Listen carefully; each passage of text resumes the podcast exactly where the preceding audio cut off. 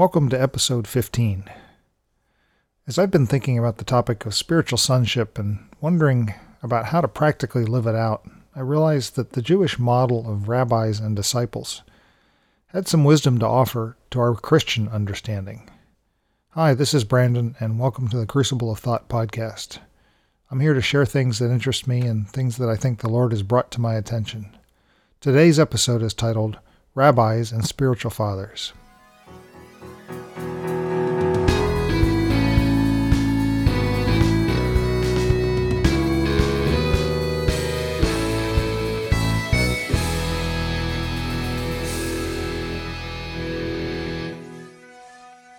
I've been thinking a lot about some aspects of Jewish culture that appear in the Bible and discovering some hidden value in understanding them better.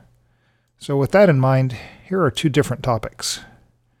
In Exponential Christianity, I explored the topic of discipleship, and I pointed out how Jesus' statements about being his disciples, along with similar language from the New Testament epistles, was very specific in its implications to first century Christians. I also explored how the relationship between a rabbi and his disciples would have looked and functioned. And the other topic, Apostle Sam Soleyn has been speaking for quite a few years about spiritual fathers and sons, and he dives deeply into this topic in his book, My Father, My Father, and that's available for free on Amazon Kindle. He has also talked about this topic extensively in his various teachings, some of which are available starting through his website, soleyn.com. Dr. Soleyn concludes that God's model of sons and fathers provides a critical pathway for bringing the government of God's kingdom into full maturity on the earth.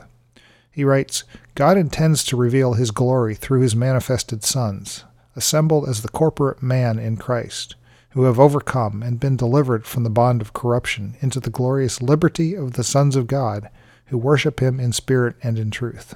Romans 5:17. God's original intent was to restore the relationship of God and man as father and son. God always intended that the end of the age would bring forth the perfect fruition of that which he had planted in the earth from the beginning. Well, I believe that these two topics, rabbi disciple and father son, are closely related. Much like a master apprentice relationship, both of these models imply a few things. And in order, one relationship, two, growth over time, three, maturing, and four, reproduction. To wit, a relationship is created under which the younger is slowly and carefully grown and matured until the younger becomes fully qualified to the full rights and privileges of the older, and then he begins to reproduce the process, and in so doing, to reproduce his own character and skills and knowledge. So, a master craftsman trains his apprentice to be a fully capable master craftsman in his own right. A rabbi does the same thing in the religious realm, training a disciple who becomes a rabbi and then takes his own disciples. Or, a father raises his son until that son is qualified to carry on the family business or to represent the father in legal matters concerning the family.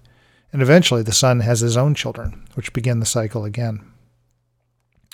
Now, these terms are not gender specific, by the way. Women are fully able to participate in the father son cycles, and this discussion, although using the terms father and son, should in no way be understood to only apply to men. Now, no rabbi becomes qualified to raise disciples until he is fully acknowledged as a rabbi himself. One cannot simply declare himself a rabbi and then take on disciples, as those disciples would not ever be recognized as having been properly trained. Similarly, no person could declare himself a master craftsman and take on apprentices without first having been properly apprenticed. In much the same way as Dr. Soleyn says, in order to become a father, one must first become a son, not just any son, but a mature son. And the Bible has several words that are translated son. He says, Son can mean anything from a newborn infant, nepios, to a little child, paidion, or a teenager, teknon, or a young adult, neaniskos, and finally huios, which is a fully mature son who accurately represents the father. That fully mature son is the one who can then be qualified to be a father.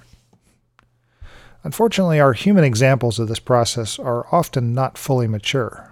We have plenty of examples of immature men siring children, and still acting as young men while raising those children. So there is truly a plague of immaturity that results on the earth. However, this does not invalidate the biblical model of spiritual fathers and sons. It simply proves that mankind is imperfect and that we haven't modeled this process consistently.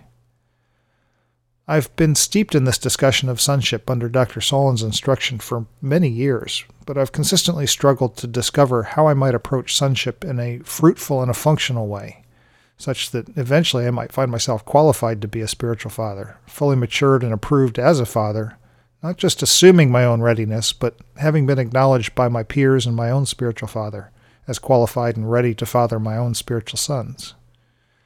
So I find that thinking about sonship in the context of rabbi and disciple is actually helpful. It takes the discussion out of the realm of analogy and places it in the context of a very well documented historical structure. And furthermore, it somewhat insulates us from our own and often unpleasant history with fathers. Unfortunately, we actually have a lot of personal experience with fathers, and quite a bit of that experience is bad, and the examples we see are often deeply flawed. Even if we have amazing natural fathers, we know that's quite rare, and many Christians have seen spiritual authority and submission done badly. We haven't seen spiritual fathering done well, or if we have, we've also seen plenty of bad examples, so we're not convinced that this model will or can be reliable. So we naturally approach Dr. Soleyn's teachings with at least some trepidation, if not outright disapproval.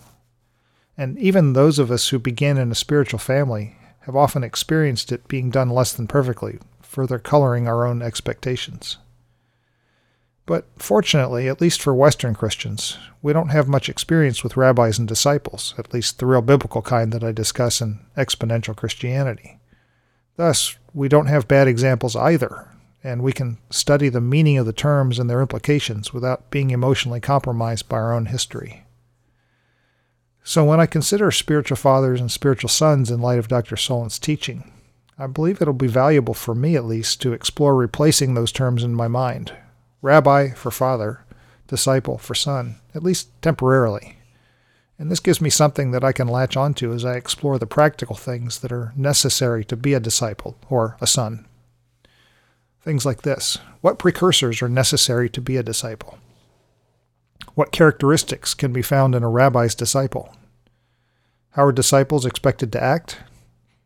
How do the disciples serve the rabbi? What expectations do disciples have of their rabbis? What expectations do the rabbis have of their disciples? What does a proper Jewish society expect out of this relationship?